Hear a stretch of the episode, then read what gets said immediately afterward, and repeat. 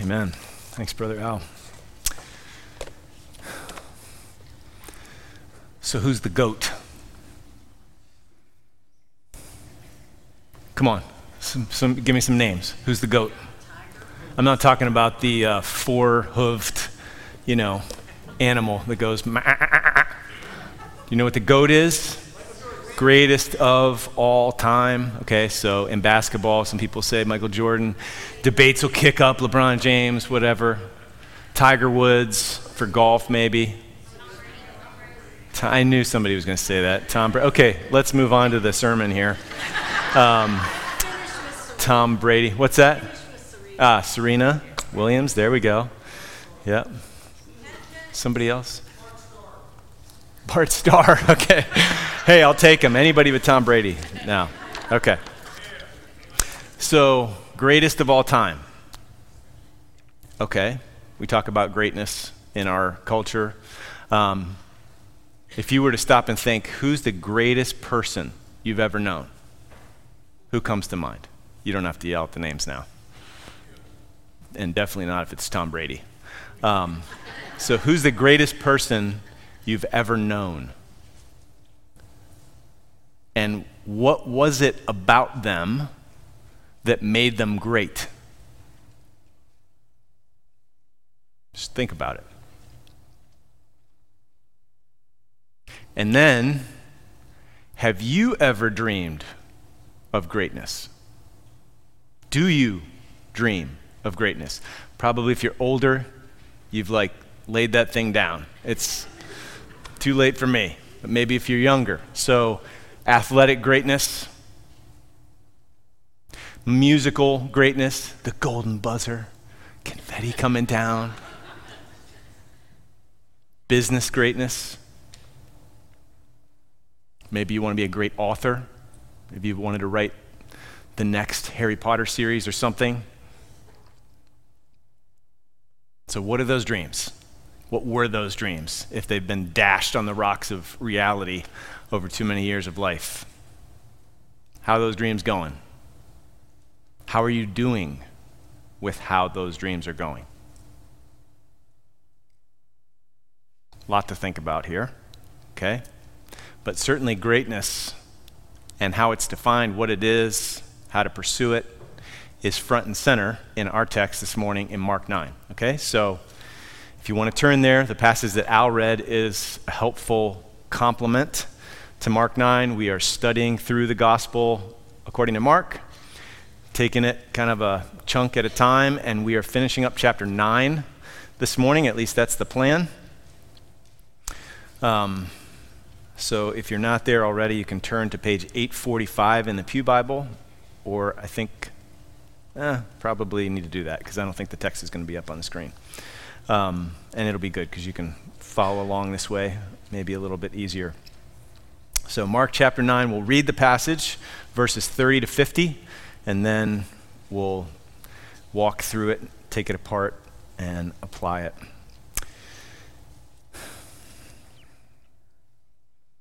So, Mark chapter 9, verse 30. They went on, Jesus and his disciples, went on from there and passed through Galilee, and he did not want anyone to know, for he was teaching his disciples. You know, the crowds oftentimes kept them from actually being able to have time like this, and so he would retreat sometimes to focus on teaching the disciples. So he's teaching his disciples, saying to them, The Son of Man referring to himself, is going to be delivered into the hands of men, and they will kill him. And when he is killed, after three days, he will rise. But the disciples did not understand the saying and were afraid to ask him. And they came to Capernaum, and when he was in the house, he asked them, What were you discussing on the way? But they kept silent, for on the way they had argued with one another about who was the greatest. And they weren't talking about basketball. They were talking about themselves. Who's the greatest disciple among us? And he sat down and called the twelve, and he said to them, If anyone would be first, he must be last of all and servant of all. And he took a child and put him in the midst of them, and taking him in his arms, he said to them, Whoever receives one such child in my name receives me. And whoever receives me receives not me, but him who sent me. John, the disciple, soon to be apostle, said to him, Teacher, we saw someone casting out demons in your name, and we tried to stop him because he wasn't following us. But Jesus said, Do not stop him, for no one who does a mighty work in my name will be able soon afterward to speak evil of me. For the one who is not against us is for us. For truly I say to you, whoever gives you a cup of water to drink because you belong to Christ will by no means lose his reward.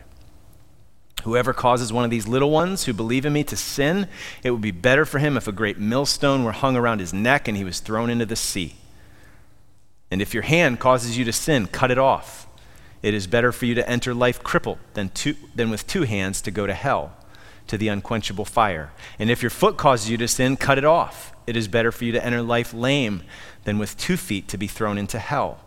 And if your eye causes you to sin, tear it out.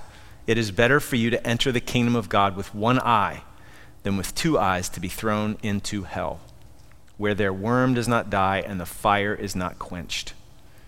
For everyone will be salted with fire. Salt is good, but if the salt has lost its saltiness, how will you make it salty again? Have salt in yourselves and be at peace with one another. All right. So, first point verses 30 and 31 the way to the cross. Okay, so they went on from there, and Jesus didn't want anyone to know. He's teaching his disciples, and he's making this prediction of his coming suffering and death. The Son of Man is going to be delivered into the hands of men, and they will kill him and when he's killed, after three days, he will rise. So the first clear prediction of his death came back in chapter 8, verse 31. You can just look back there. He began to teach that the Son of Man must suffer many things and be rejected by the elders and chief priests. And he said it plainly. And Peter was like, uh uh-uh, uh and he rebuked Jesus. And then here's the second, and they still don't understand.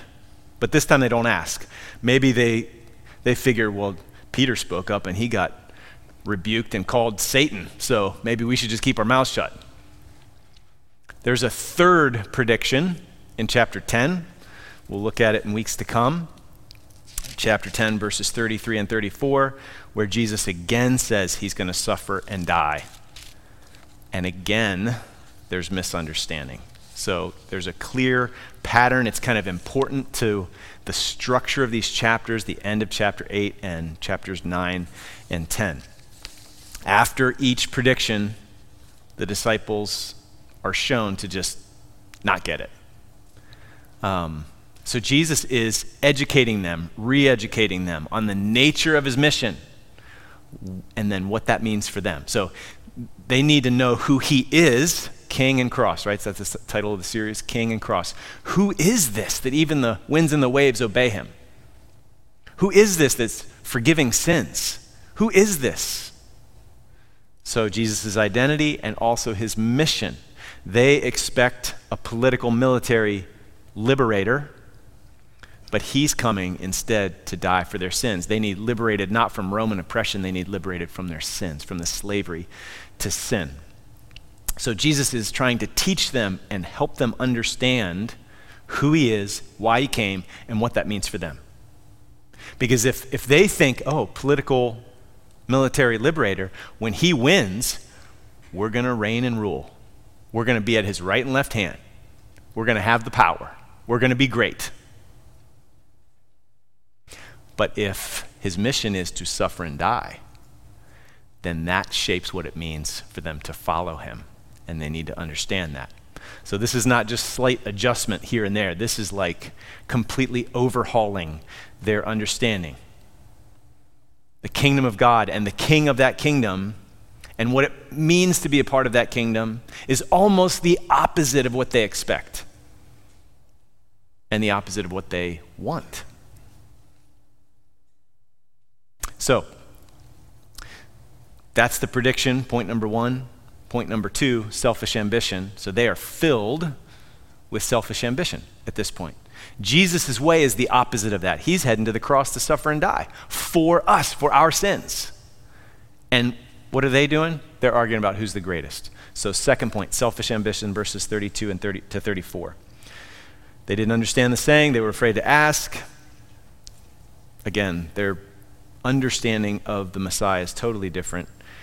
And they came to Capernaum, and when he was in the house, he asked them, What were you discussing on the way? But they kept silent because they're embarrassed. Like they don't want to admit what they were talking about. They had argued with one another about who was the greatest. So, what a contrast. Jesus says, I'm going to suffer and die. And they're like, I'm better than you. Like, no, he likes me better. Like, no, no, no, no, no. The disciples want power, they want status, they want glory, they want honor, they want greatness.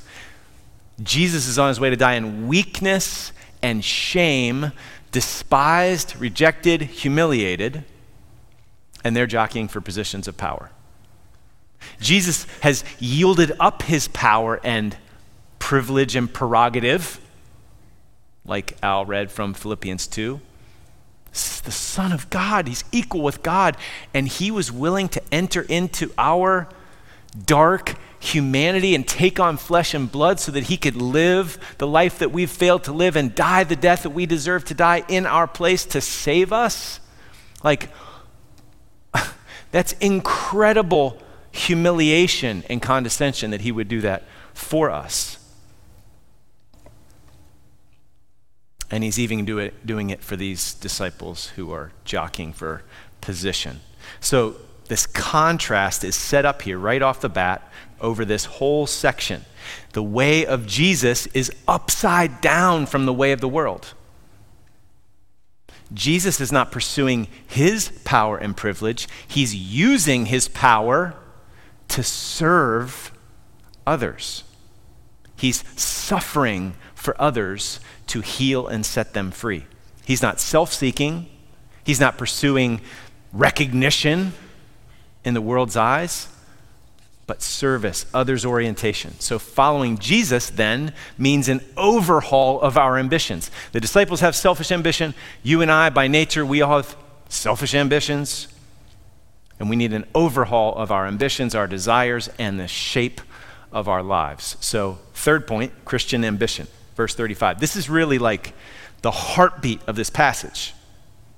And the stuff that follows is an unpacking of it, okay? Even if it's a little confusing, hopefully that'll be clear before we're done how this all relates. But this point, point number three, is the heartbeat of this section. Christian ambition is what Jesus is teaching them. And he sat down. Rabbis would oftentimes sit down to teach back then and called the twelve, and he said to them, If anyone would be first, he must be last of all and servant of all.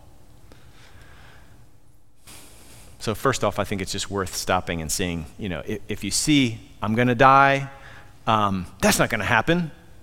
Get behind me, Satan. Um, I'm going to die. I'm better than you are. Like, what would you do? You'd be like, what's wrong with you.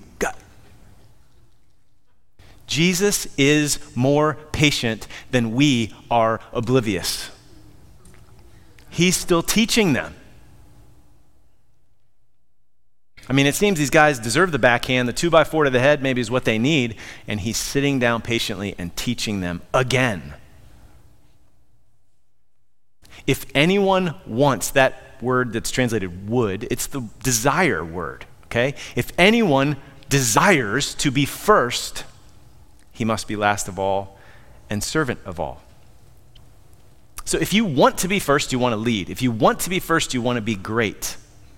And Jesus is redefining both leadership and greatness. So listen to me here. To follow Jesus, servanthood is not a temporary concession on our way to eternal kingdom greatness that then is defined in the way that we define it in our world. Okay? We need a permanent desire overhaul, not a temporary exchange. Here's what I mean by this. Like, just let me give you a for instance. In Islam, there's a pretty strict sexual ethic, right? Modesty required of women, gender segregation, at beaches, you know, Muslim countries. Chastity strictly enforced. We won't get into concubinage, okay? And yet, one of the main blessings of heaven, at least if you are a faithful Muslim male, is that you will receive a harem of virgins. So you see how the denial of sexual desire is temporary, and then you're going to be able to go nuts forever. Is that what Jesus is saying here? Okay, deny yourself for a little while now, and then later on you can leave that servanthood thing behind and you can. No. Servanthood is not merely the path to greatness, it is true greatness. God Himself is why this is true. He is the standard of greatness. God is the goat. Like, period, full stop, no argument, okay? And how is his greatness revealed? Servanthood by God is not a merely temporary choice. Within the Trinity, and this is mind boggling, we're not going to go into this this morning, but there's been mutual, servant hearted self love and giving forever. And God didn't make the world and us out of need out of loneliness. He was this overflowing fountain and he wanted to share himself, his joy, his life, his love with us. He's been a servant from the beginning, providing for his people. So, Old Testament, who's ever heard of a God like you who works for those who wait for him? All the gods of the nations, you got to make sure you keep them happy and, you know, do your rain dance and all that kind of stuff and just make sure you stay on their good side because they're kind of moody, you know? And if you don't keep them happy, then they're not going to bless you and give you good crops. This God is call upon me in the day of trouble. I will deliver you and you will glorify me. I don't need anything. You need me. So let me serve you. Let me help you. And Jesus now is the visible image of the invisible God. To see him is to see the Father. So you know that God is never going to lord it over his people for all eternity. I wouldn't believe this if it wasn't in the Bible, but Luke 12 37 says this Blessed are those servants who find the master, whom the master finds awake when he comes. Truly I say to you, he will dress himself for service and have them recline at table, and he will come and serve them. It's a parable about the future, about the return of Christ. God is going to serve his people. I mean, he's the sovereign servant, so it's not like we order him around like a genie, but he doesn't need anything. It's all from him and through him and to him. And he's going to, he's going to, it's going to be his delight to serve his servants forever. Amen. Like, are you kidding me? So the cross is not a change in divine strategy temporarily. The cross has been plan A from before the foundation of the world. And that strategy is the glory of God, Him revealing His humble, like giving, sacrificial, other centered heart in the most beautiful and yet ugly, humiliating way. So it is the eternal glory of God that we see at the incarnation, at the crucifixion. True greatness is God's humble holiness. He is the goat and he is the lowest servant. Nobody else like stoops as far as God does. Not even close. And if we are to be truly great, we will become humble servants. Not just merely an imitation, because we don't have the grace and strength to do that. We need to be remade from within so Jesus had to die for us first so that we could have new hearts. Like he fills us up, he serves us on the cross.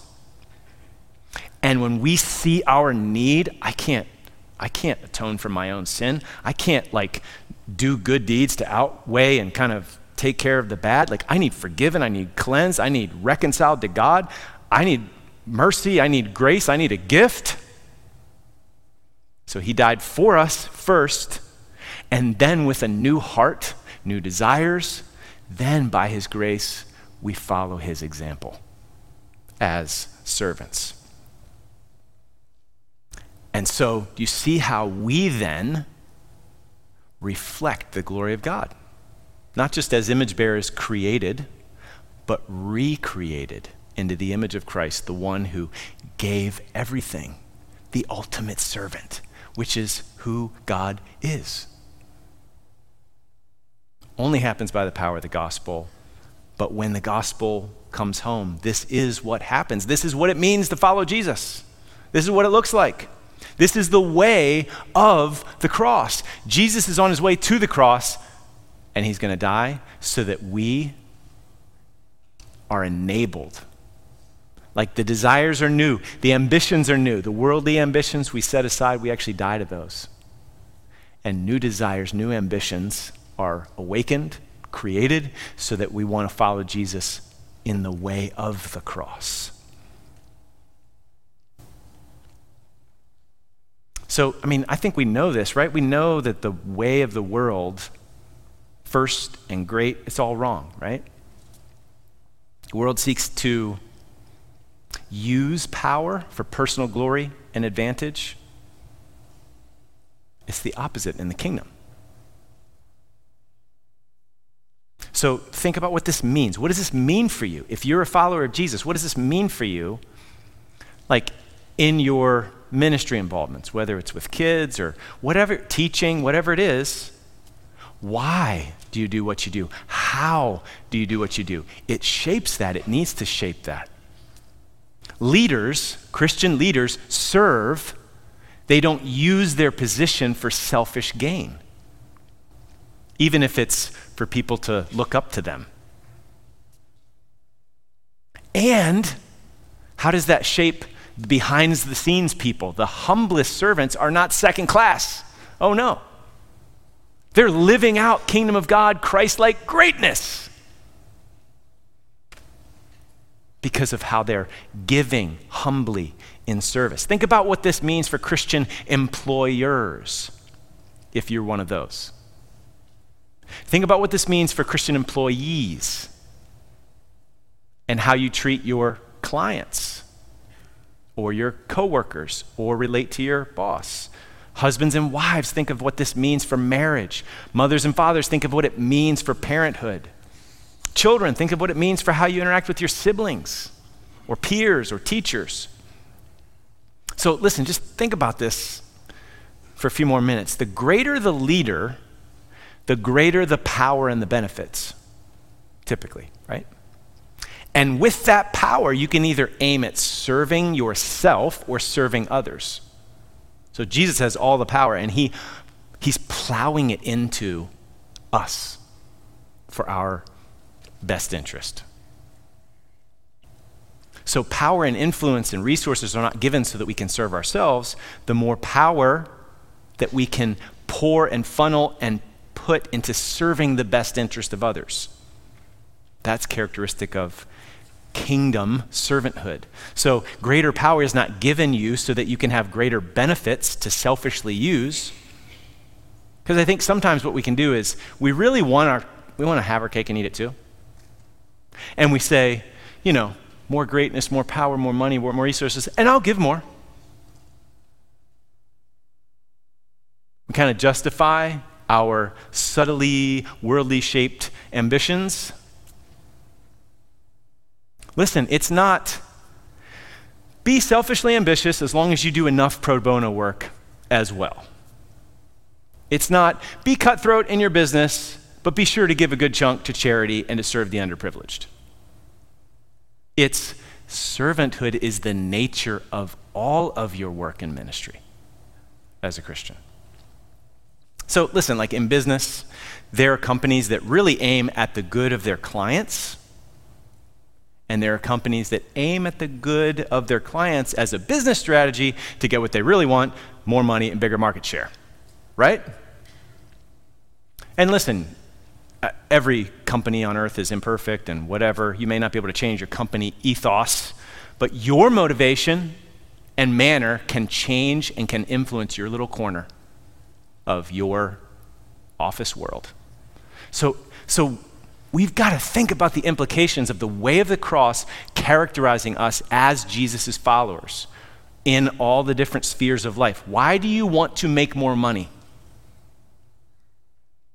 If anyone would be first, he must be last of all and servant of all. Why do you want that promotion? If anyone wants to be first, he must be last of all and servant of all. Why do you want a better job? Why do you want a nicer car or nicer house? Why do you want to be more successful? I remember when I first came to Bethel 13 years ago, whatever, and you know, first time to be a senior pastor, I don't know what I'm doing. I still don't know what I'm doing. Um, I ran across this blog post by Kevin DeYoung. He had written after five years as a, as a senior pastor of the church he was serving at the time, and I still remember one of the points of, of advice that he gave. Don't pray for success until you don't want it anymore. I'll give you a second. It, it takes a second. Don't pray for success until you don't want it anymore. Now, listen, might you be successful in ministry or in business?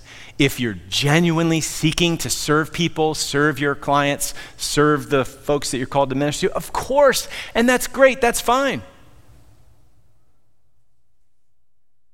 But in the one case, the good of the people you serve is the goal.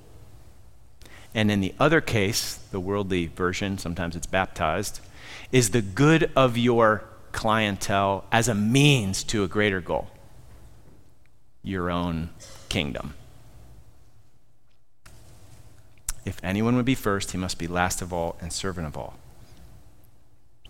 So we need to be shaped by Christian ambition, not worldly ambition, and then kind of baptize it. So, like I said, this is the heartbeat of the section, and then what follows is application of this central principle. But again, hear the echo. There are three sayings of Jesus that are central at the end of 8, 9, 10. So just listen to these. I think they'll be up on the screen here. Listen to the repeated language. Mark 8. He calls the disciples after he says, I'm going to die. If anyone would, wishes, desires, if anyone wants to come after me, let him deny himself and take up his cross and follow me. For whoever would save his life will lose it, but whoever loses his life for my sake and the gospel's will save it. And then, so there's this one. But then in chapter 10, listen to similar language again, beginning in verse 42. Jesus called them to him. His disciples said to them, You know that those who are considered rulers of the Gentiles, rulers of the nations, lord it over them and their great ones exercise authority over them, but it shall not be so among you. But whoever would, wishes, desires to be great among you must be your servant, and whoever will be first among you must be slave of all. So listen, Jesus is the greatest, and he's not commanding us to do anything he's unwilling to do. Oh no, he's doing it. He is the cornerstone that sets the square on the building of this house of otherworldly humility and service and love that is the church. Because if you go a little further in Mark, you enter a little garden of Gethsemane.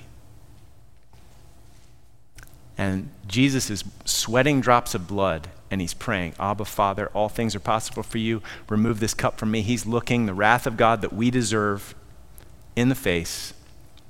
And then he says, Not what I will, but your will be done. I want my desire right now, even in this moment, as I'm going to go through the ultimate suffering, to be in line with your will. Christian ambition, not worldly ambition. For even the Son of Man came not to be served, but to serve and to give his life as a ransom for many. So Jesus is calling us to reject our natural inclinations towards self glory and selfish ambition. And listen, get ambitious for the good of others.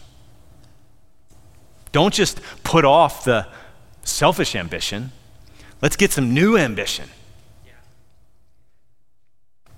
You can put your public relations completely in Jesus' hands. Like, cast off the burden of selfish ambition. We don't have to be great in the world's eyes, or impressive, or successful. We need to be served by Jesus. We need His grace and help so that we can serve others with the grace and love and truth and compassion and care of Jesus. I mean, don't you want to really believe this? I mean, this is not easy to really embrace and live out. We're going to need to wrestle with this for the rest of our lives. But what if we really, like, you know what? I want this. If you're ambitious for whatever other kind of success, you go after it. You make a business plan. You, make a, you have a strategic plan. What if we had some holy ambition for humility and Christ like service? Okay, I want to know what this should look like in my home. I want to know what it should look like in the church, in, in my office, in my job, in my neighborhood.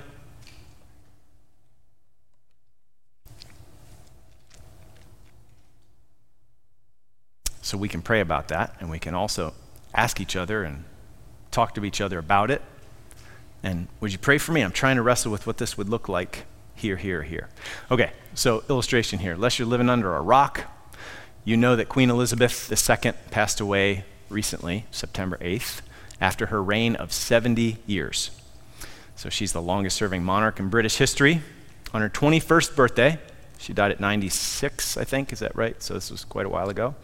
On her 21st birthday, she said, I declare before you all that my whole life whether it be long or short, shall be devoted to your service. Okay, maybe that's just like queen speak. You know, you're supposed to say that kind of thing. But actually, I've read several testimonies of the sincerity of Queen Elizabeth's faith recently, and it seems that there's lots of evidence for how she lived this. Okay? So, she chose the word service not, you know, um, I declare before you all that my whole life, whether it be long or short, shall be devoted to leading you well. It's to your service. Again, you could say, well, she's just a figurehead and the real power is invested in the prime minister and the parliament and blah, blah, blah, blah. Okay, I know. She still had a significant role in British life and really did live a life of service. So I read this one tribute by Carl Laferton. I don't know if you guys remember, if you were here, if you've been here for a little while, we had a book called Original Jesus that we gave out one year. Um, you know, good opportunity to just share the gospel with people. He wrote that book. He's the executive vice president of publishing at the Good Book Company in the UK. So he's British. Okay. And it's titled Thank You, Your Majesty. And here's the relevant portion I wanted to share. So, in her 70 year reign, he writes, Her Majesty only wrote one foreword to a book. The book was published by the Bible Society for her 90th birthday celebration in 2016. And you know what the title of the book was? The Servant Queen and the King She Serves. Though she, he goes on, though she was herself a queen, her majesty always knew she had a sovereign and that he loved her died for her, had forgiven her, and now called her to live a life of loving service in response. She may have been a queen, but she saw herself first and foremost as the subject of the king. In that book, I think, she wrote this Billions of people follow Christ's teaching and find in him the guiding light for their lives. I am one of them. In 2012, she reminded us that this is the time of year when we remember that God sent his only Son to serve, not to be served. Those were her words. I mean, obviously, quoting Mark 10:45. She followed that example. In our era, when duty has fallen out of fashion and being true to yourself has become the lodestar for a generation, she marched resolutely to a different beat. Hers was a life of service, not self-actualization. Her Majesty met millions of people. I'm still reading Carl Laferton. Um, but in all the footage we'll watch on loop over the coming days, notice she always gave her attention to the person in front of her. She never seemed in a hurry to move past him or her. It didn't seem to matter to her whether the person to whom she was speaking was a president or a pauper. She could have enjoyed the wealth and status her position gave her. Instead, she showed us a life of dutiful service in the interests of others, one that treats each person with dignity regardless of status. In that, she gave us a glimpse of the one who left the riches of heaven and made himself nothing, being born in the form of a servant and giving all he had to serve his people. Christian ambition. Now, it's fairly easy to trace the outline of what Jesus has said thus far. But when you get to 36 to 50, it's a little harder to see how it all fits together. Okay, so after a cursory reading, you might wonder, like, is this related at all? Is this kind of like a spiritual junk drawer in, you know, Mark's gospel, you know, filled with sayings he didn't know quite where? I mean, these are important, but I'm not sure where to put them. I'll just drop them all at the end of chapter 9. Okay, that's not the case, but let's look at it and see how it hangs together. Point number four the way of the cross. So there are five characteristics of the way of the cross that Jesus lays out. Remember, Jesus is heading to the cross, the way to the cross, and now he's going to explain the way of the cross. What does it look like? The big picture is Christian ambition. Whoever would be first, he must be last of all and servant of all. And then this unpacks all of that, okay? so I've titled each of them with a word beginning with R because of how much I love alliteration. That's a joke because I usually don't use alliteration, but here you go. Okay. So, verses 36 and 37, receiving. And he took a child and put him in the midst of them, taking him in his arms, and he said to them, Whoever receives one such child in my name receives me. And whoever receives me receives not me, but him who sent me. This is a different point. You've got to pay attention to how Jesus uses this. Different point than unless you become like a little child, you will not enter the kingdom. He says that elsewhere. This is about receiving Jesus' children in his name. So here's the point the disciples were seeking position and power and status and honor, and Jesus is teaching them the way of the cross. Here's the point there is no one too low or too small for their care and service. In that day, children were not viewed with the sentimentality, you know, and, and sometimes kids can be the center of the home in our day. They were actually of the lowest importance and status. So Jesus is granting importance to the unimportant. And he's reshaping their values. So when you receive one such child in the name of Jesus, someone with low status, a lowly believer that doesn't have social standing in our world or whatever. You are receiving Jesus. Does that bring a passage to mind?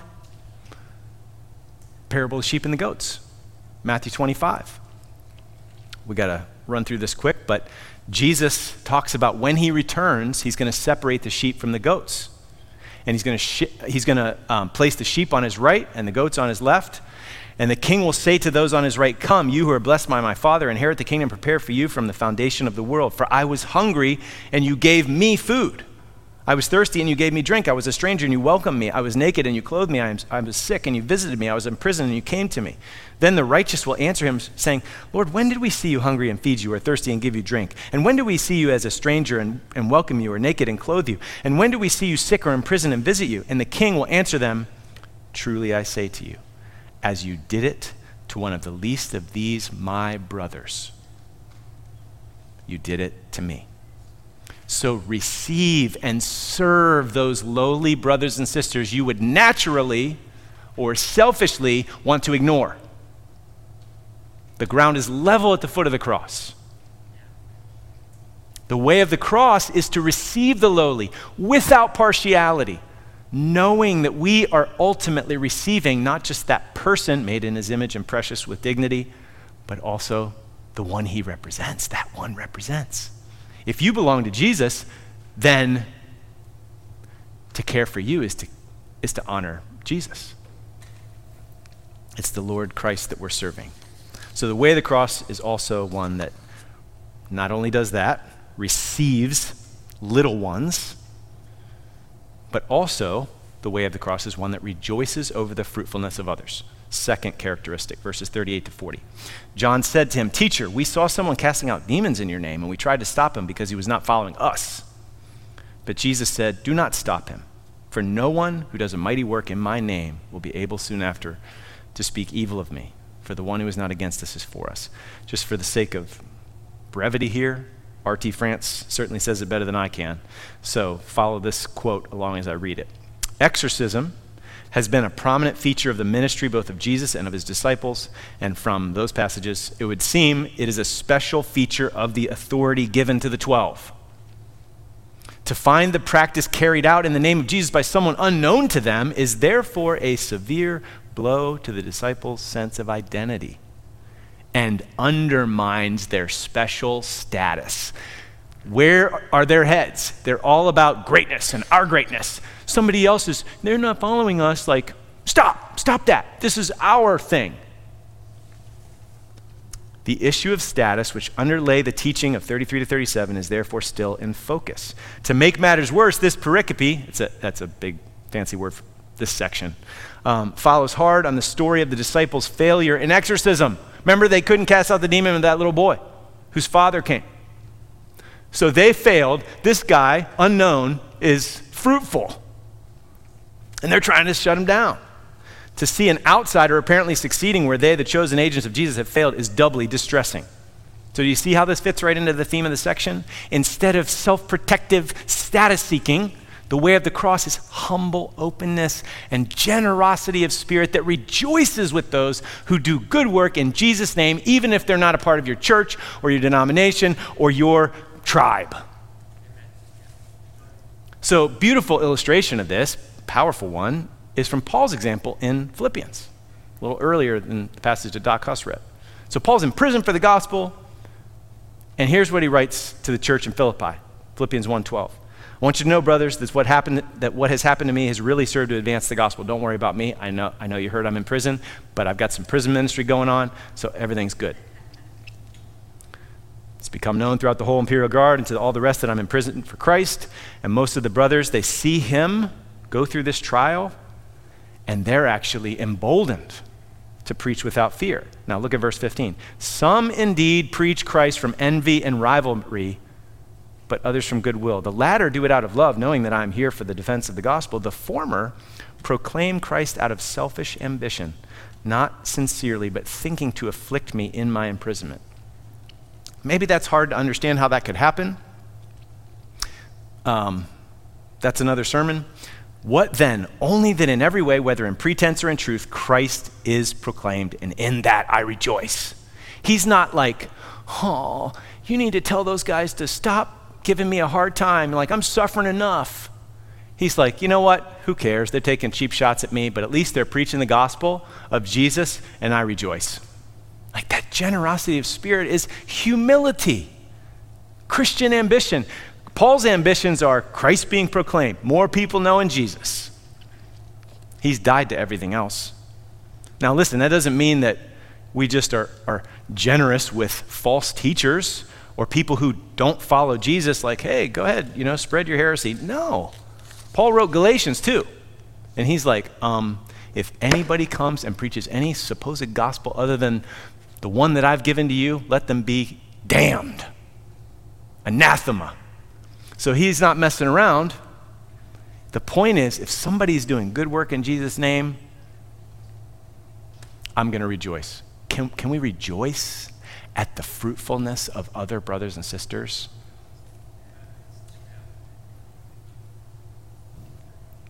Isn't it easy to be envious? Like, what am I doing wrong? How come they? Like, selfish ambition, Christian ambition.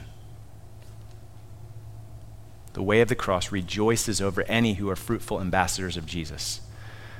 The way of the cross, no matter how small the act of love, next, third, characteristic never goes unnoticed. Verse 41, rewarded. For truly I say to you, whoever gives you a cup of water to drink because you belong to Christ will by no means lose his reward. What's this all about? God sees and will reward the smallest deeds of faith. It's the way of the cross. Like, would any of you view a cup of cold water to someone, a guest, as a heroic act of hospitality. Let me just tell you what I did yesterday. You know, somebody came over and I gave them a glass of water. what? No, no, but that's the point. It's a very ordinary thing. The smallest deeds of faith matter when they're done in Jesus' name. To those who belong to Christ, they're done to Jesus. They won't go unrewarded. Again, that echoes the sheep and the goats parable, Matthew 25. We need to move on here. Fourth characteristic of the cross is that the followers of Jesus give regard to those, the believers, that they influence. Okay? Those that they influence. Look at verse 42. Whoever causes one of these little ones who believe in me to sin, it would be better for him if a great millstone were hung around his neck and he was thrown in the sea, drowned. In other words, we've got to have regard for the good of other believers, especially those who are weak and vulnerable. It's the way of the world, it is the way of Cain, wicked Cain, to say, Am I my brother's keeper? Like, do I have to, like, worry about everything I say, whatever, uh, you know, like my rights. And Jesus says, Yes, yes, you are your brother's keeper. You are your sister's keeper.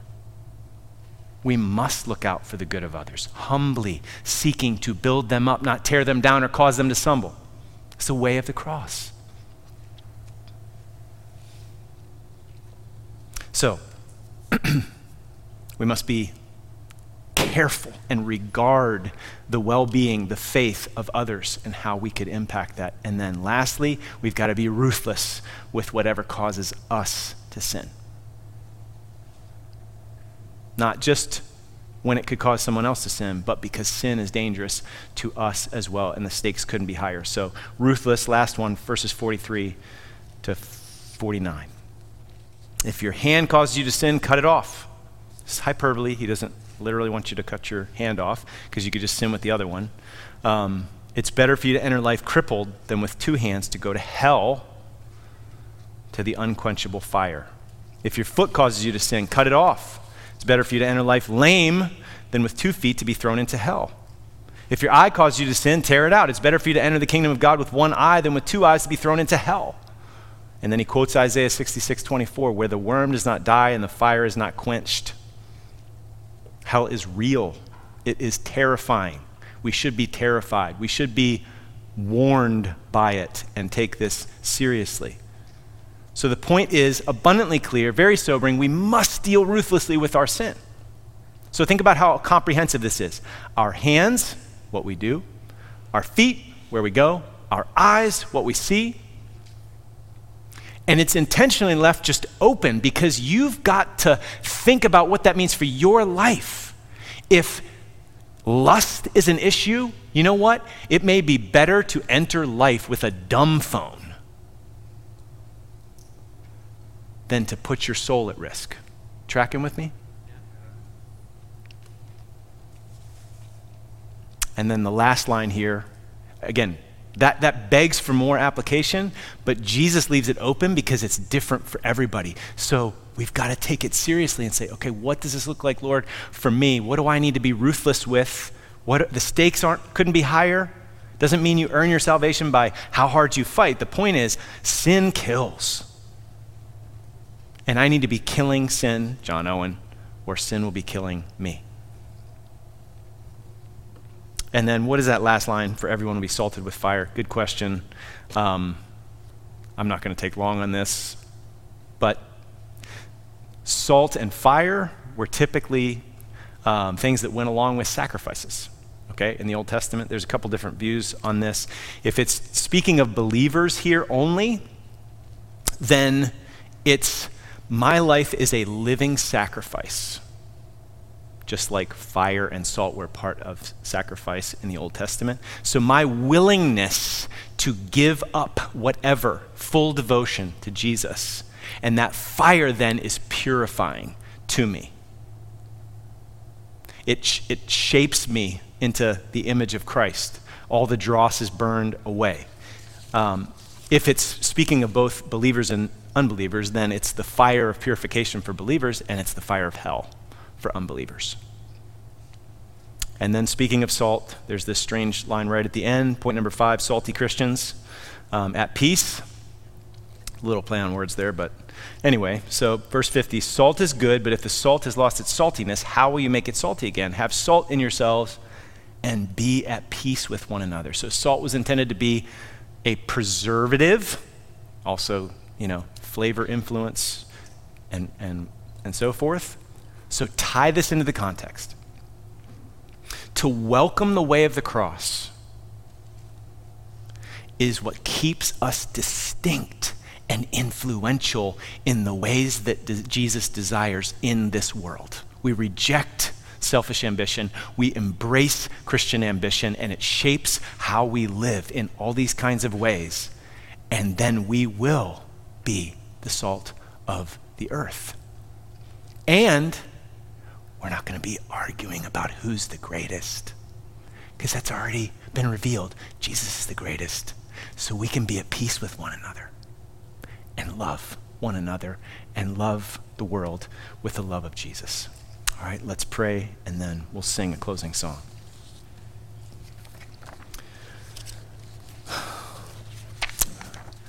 Lord Jesus, we thank you for revealing yourself to us and coming and living and dying, your amazing patience with us. We need you to shape our values. We need you to expose where we've been, we've just imbibed the values of this world. And would you please reshape us into your image and give us Christian ambition? Help us embrace true greatness and live it out.